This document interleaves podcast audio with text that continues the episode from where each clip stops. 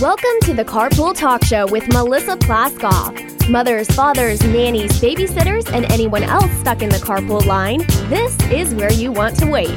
And now, here's your host, Melissa Plaskoff. Welcome to the Carpool Talk Show. I am your host, Melissa Plaskoff. And today is very different. And I feel like we should be having different music because this is serious, this is real. And when I was approached with this guest, I freaked out because this is what needs to be talked about more so than that silly show 13 Reasons Why. Now, if you're living under a rock and you don't know what 13 Reasons Why is, it's a show where a young woman named Hannah takes her own life and 2 weeks after her death, a classmate finds a box on his porch with recordings made by Hannah in which she explains the 13 reasons why she chose to commit suicide.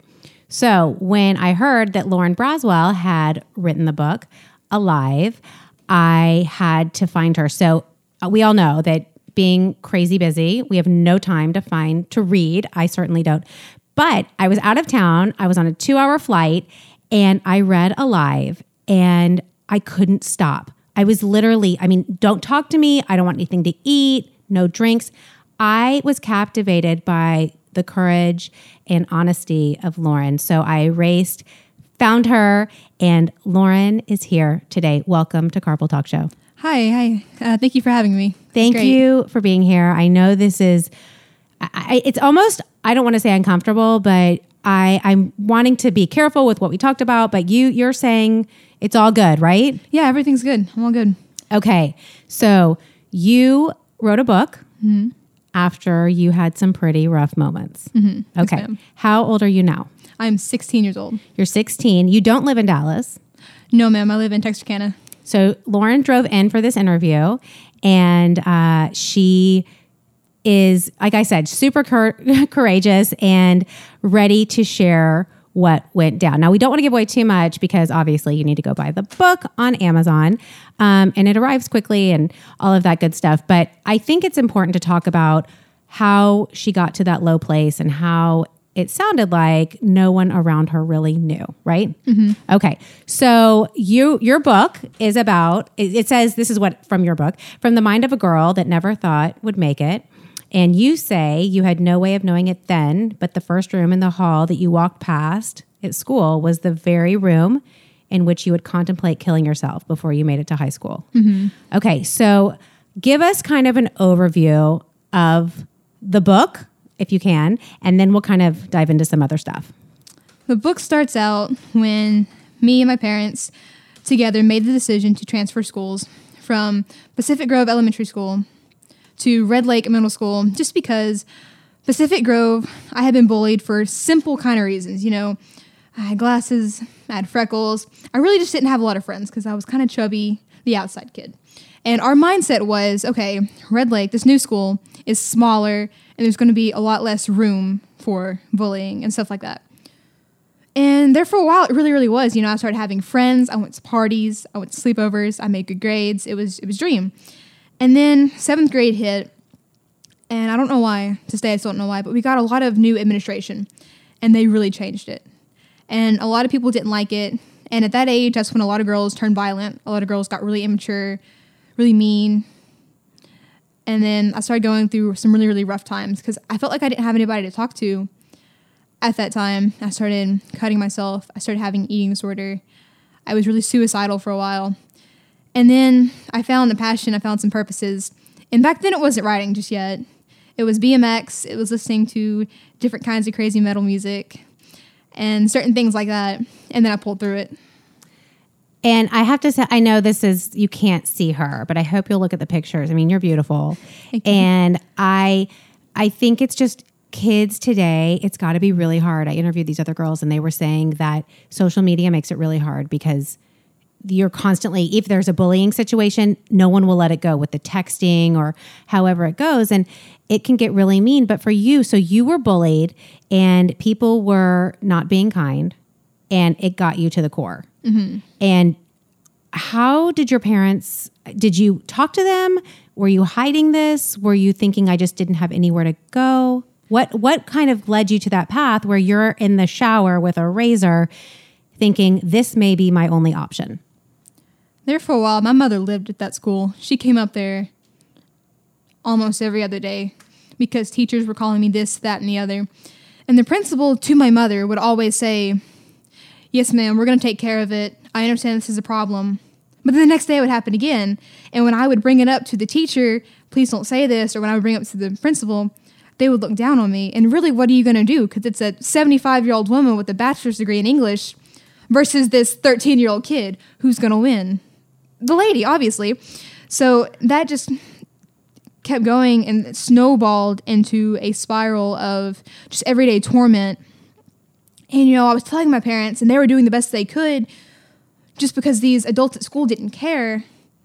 I thought, you know, because anything, you know, when something goes wrong, you look to the authorities. And when they can't fix it or when they don't care to fix it, you feel like you can't do anything. And so that's why I took it upon myself as I thought, this is my problem. They're not messed up in the head. I am. And because of this, I deserve this pain. I deserve it. Wow. And when, okay, and while you were going through that, were you journaling? This is when you were journaling at night? Mm-hmm. And so you have an old computer, you say this in your book, and at night, what, at midnight to three in the morning, between the crying, you were journaling and writing these feelings out. And that kind of helped you with your outline for the book. And it started, it came from a place of hate. And after you pulled through this, there was a different ter- purpose. Mm-hmm. When I started journaling, it really wasn't an organized journal like October 1st, 2014. Today I went to English class. It was more profanity, profanity, name calling, all this words of r- rage, words of hate, words of anger that I would just write and get it out of my head into the computer, into the paper. And for whatever reason, I didn't delete them. I saved them. Don't know why I had that urge to, but I saved them.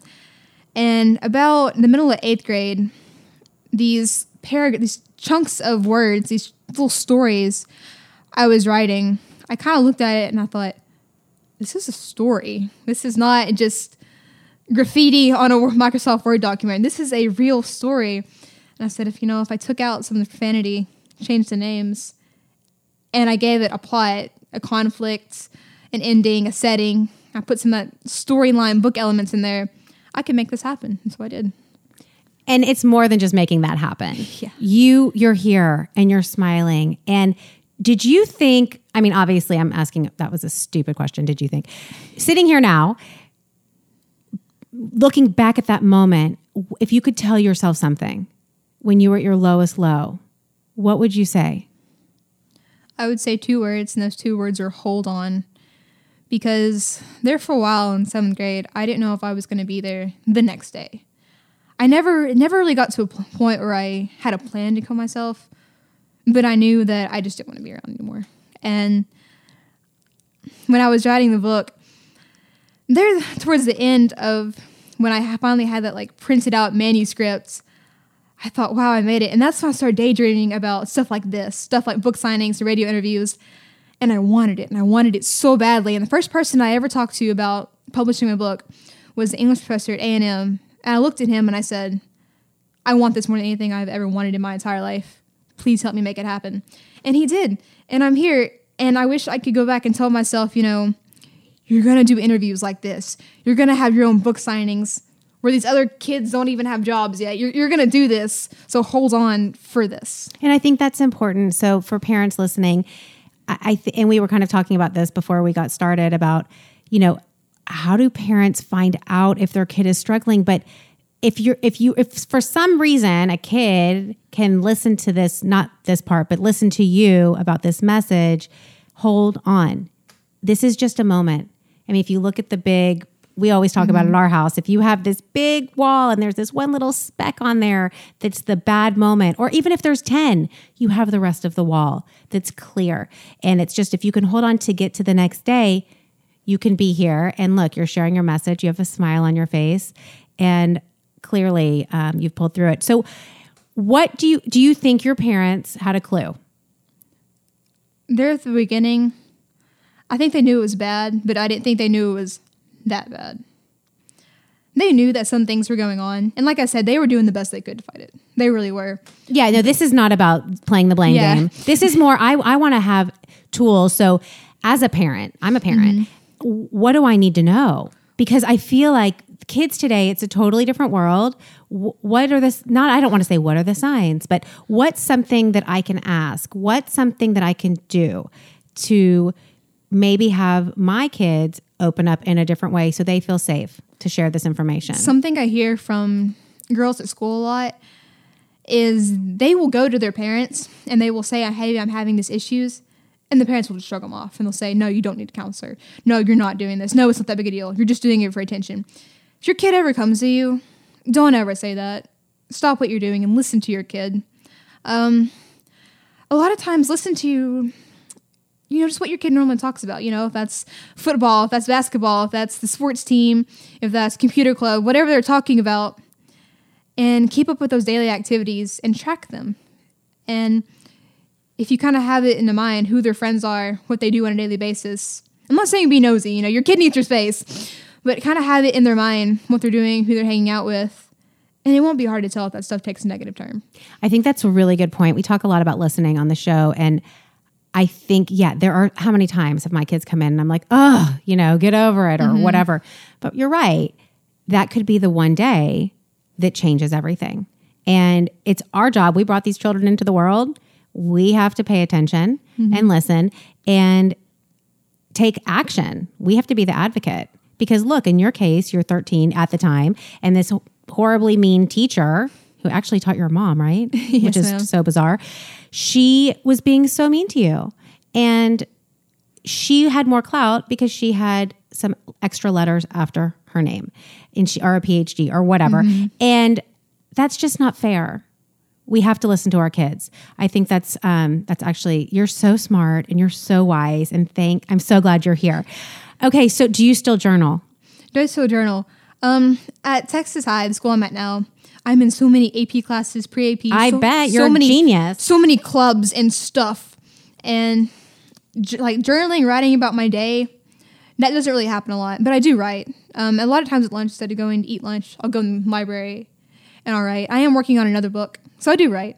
I do write a lot. Okay, so what in your mental state now? I, I was so this is I guess this is what kind of like terrifies me because I want to make sure you are good, and I want to make sure that you're in control and that your mind is healthy, and because a lot of this, you know, when you start talking about things, and if you even if you put something out, my children today wanted to put something out on YouTube. The good, the bad, the ugly. People will say things. You're good. You're mm-hmm. strong. I think what makes me laugh is I'm 16 and I published a book. What have you done with your life? You know, you you I mean there's nothing wrong with not having published a book or being in regular classes, but if that's who you are and you choose to hate on me who already has a jump start on my career, that's I can't even pay any attention to you. I can't. No, and and I, I look at you and the light in your eyes. You're dead serious. I mean, you're you're hundred percent. You're Yeah. good. You're healthy, and I think again, it goes back to that moment with what you said about holding on, because there you did it, and you're mm-hmm. here, and you're ready to share your message. And are, do you want to go out and speak? Do you what, what biggest dream? What's your biggest dream right now? I want to take this as far as it can go. Ever since I was like my sister's age, she's eight years old. Ever since I was this big off the ground, I wanted to be famous. You know, I wanted to be Hannah Montana. Then I wanted to be Taylor Swift, and now I want to be Hayley Williams. You know, I want to take this as far as it can go. Well, I think you're going to be Lauren Braswell, and I think that um, you've got an incredible story. And I, I look at 13 Reasons Why, Mm-hmm. and I again I get sick to my stomach because I'm not sure why that show is having so much success. I mean, I know why, but your story is the story.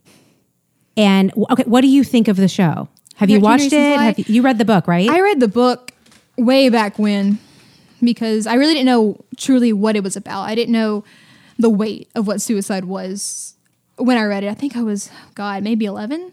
Maybe, 12. I don't remember exactly when I read it, but. And then lately, when people started, people that I have classes with started watching the show and telling me about it, I kind of, it kind of clicked in my head. Oh, I read that book way back when. And I watched the trailer for it and it just really didn't interest me. And then people kept talking about it and copying, cop, t- talking about it, and it started to be, I guess, trending on different medias. And so I finally pulled up on YouTube, and they have like movie clips from this. I looked at it, and I will say, you know, the acting's great, um, the script is great, the actors are attractive. They had everything there is right. But the storyline itself makes me sick to my stomach because suicide is not something to be romanticized like they did. They played it up, and Hollywood lights are not a place for suicide. That is a serious topic in the real world that happens. It's not fiction. And it makes me upset that they use the topic of suicide to make a big drama love story. And you said that the story, the book is different. Mm-hmm. The way, right? Isn't mm-hmm. there there it's not consistent. No, it's not consistent at all. I can't exactly remember what there was, but on some of the movie clips I watched, I don't remember reading about that stuff in the book. Yeah, I just don't feel like this is something that you should glamorize and say, Mm-mm. Look what this person did, and let's put it out there in this beautiful way. It's not beautiful. It's not beautiful. It's sick. It's sick and it's mm-hmm. sad. And they someone like that needs help. Mm-hmm. And the fact that they've come out with season two now, I, I just I can't even wrap my head around it. And my concern is other children that will watch this and think, wow, should I do that? Mm-hmm. And the whole copycat thing, which is it's just a major problem. Um, are you still into BMX? I am still in BMX. Still have the same bike. It's got a bunch more scratches and a bunch more blood, and it's probably on its last leg, last wheel, I guess I should say. Yes, I still do that. Um, I've gotten a lot better. Lot and that kind of carried you through this time, mm-hmm. right? So, and what do you think about that? I mean, you would fall and you'd get scuffed up and you would hurt yourself but you still got back on that bike and would go again. And you're clearly still doing it. Mm-hmm. What about BMX? Is it BMXing? I don't even know the right terminology. I'm saying it, it right. It stands for bicycle motocross. Okay, so what about that drives you? What about it drives me? It's active and it, and it involves a lot of energy. And it's different. It's something nobody else has, you know? Everybody's a football player. Everybody plays tennis. Everybody runs. Nobody does BMX because they've never heard about it. And it's something that's solely mine, something I can do. Um, when you think back to the girls that were mean, mm-hmm. when you think back to the teacher, when you think back to all of those moments, your old self with a healthy mind, what would you have said? Ignored it? Walked away? I mean, that would be ignoring it. Or would you have come back with something? I mean, for someone sitting there going through this and people, and people are mean. We've all mm-hmm. been there, you know, where people have said horrible things, but some people have these triggers where that one mean statement mm-hmm. sets everything off. So even to have some words to give out to those horrible people when they're being nasty, I think is a great tool. What is there anything that you would have said if you were in your state now and someone was being so mean to you? What would you say back? Probably would have popped off something really sarcastic that would have gotten me in trouble, honestly. But that's better than the yeah, alternative, better, yeah. right? um, it, ca- it kind of came out. What's just funny, said that kind of came out that a lot of people thought that by publishing my book, I was being the bully towards these other girls that were so mean to me. And I don't really see it as me being a bully. I see it as me giving these kids a wake up call. Uh, yeah, absolutely. And who, I mean, really, they're gonna. This is what yeah. they're going to say now. We did a seminar on mean girls and boys and parents mm-hmm. because it's it's a problem. I we had someone else that came in and said and the mother was hysterical. This little girl is being it's horrible the way she's being treated and they actually just moved schools mm-hmm. and you are not alone. This isn't just solely your story, right? But you're the only one that's courageous enough and honest enough to tell it because the other side is the other side. Mm-hmm. But you're here and this is such good information for even those girls that are going through it and boys. I don't want to say it's just, you know, mm-hmm. just girls. But for girls that are going through this or boys that are in that moment, they have to know that just hang on and you can get to the other side. Mm-hmm. Okay, so some reviews because your book is on Amazon. Mm-hmm. And uh, the reviews are incredible because I can sit here and tell you, I loved your book and it, it was captivating and all of that great stuff. But, you know, I feel like who cares? Let's what about these other people that we don't know? Okay, self-aware, brave, articulate, mature, honest, open, cool, smart, loving. I could go on and on. You will save lives with this book. For me to think that you at your age could have written such a heartfelt and open account of very horrible chapters in your life is just staggering to me. When you hear that, what do you think? it just brings me back down to reality really fast because this book is honestly something that I just pulled out of my head. I pulled it out of my bedroom and to hear that it's actually good, it just shocks me. Like, wow. Okay, let's listen to this one. This very well written novel gives an insightful view on what life is like for too many teens. It amazes me that the author is so young and can produce such amazing work. It raises awareness for issues such as bullying and eating disorders, all while showing readers that no matter how bleak things may seem, bad situations can be overcome. I can't wait to read what else the author has to offer. So, I, people are waiting for your next book, and you said you're writing. What's the second one about? Um, I kind of wanted to take a break from Alive because to me, the premises of Alive is just heavier than heaven.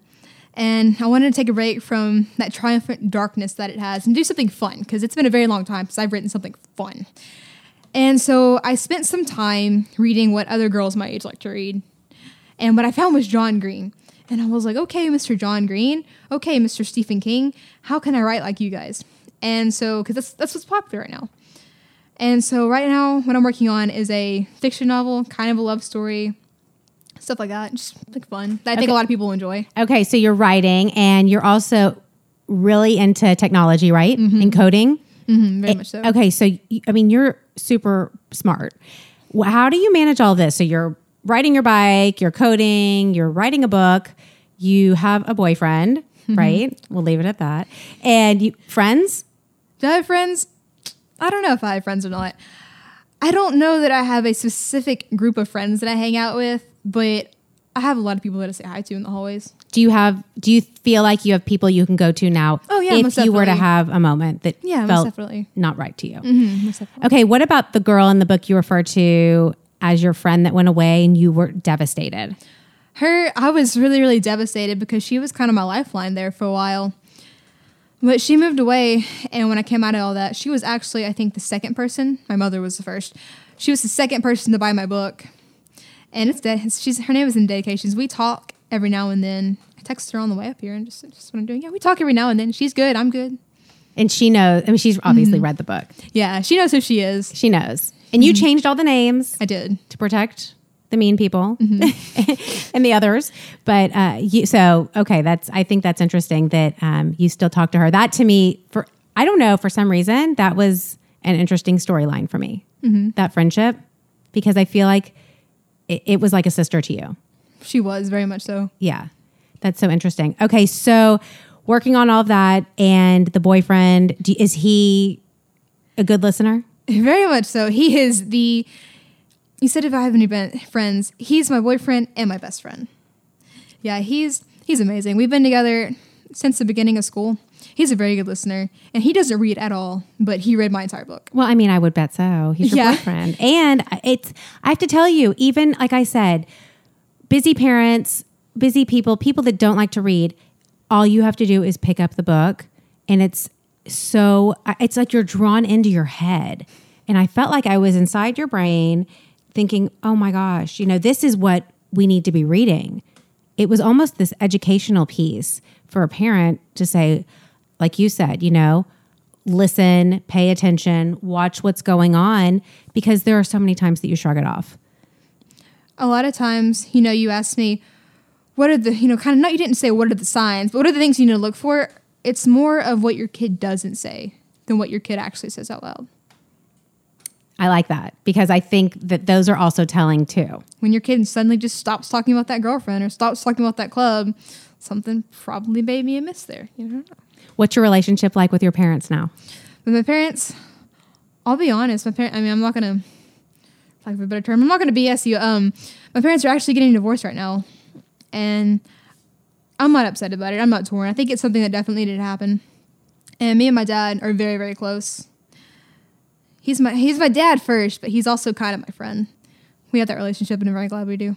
No, that's good. And I think that, I mean, you say it in a very confident way and very mature about it.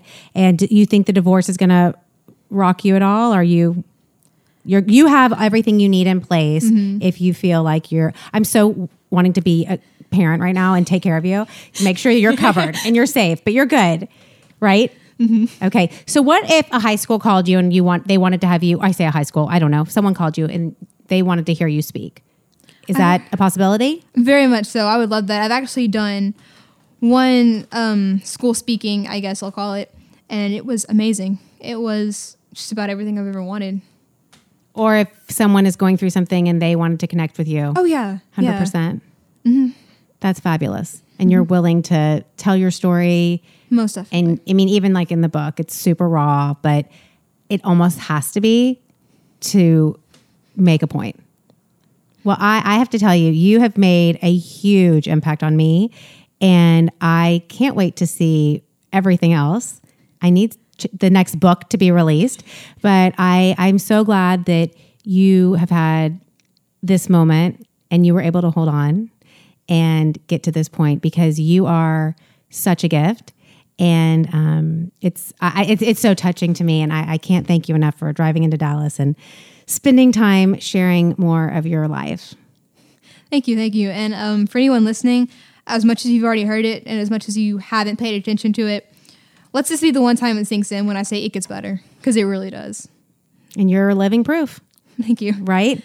Okay, um, so remember, go to Amazon.com and you can buy the book Alive by Lauren Braswell. And um, I encourage you to do it and I encourage you to listen to your kids.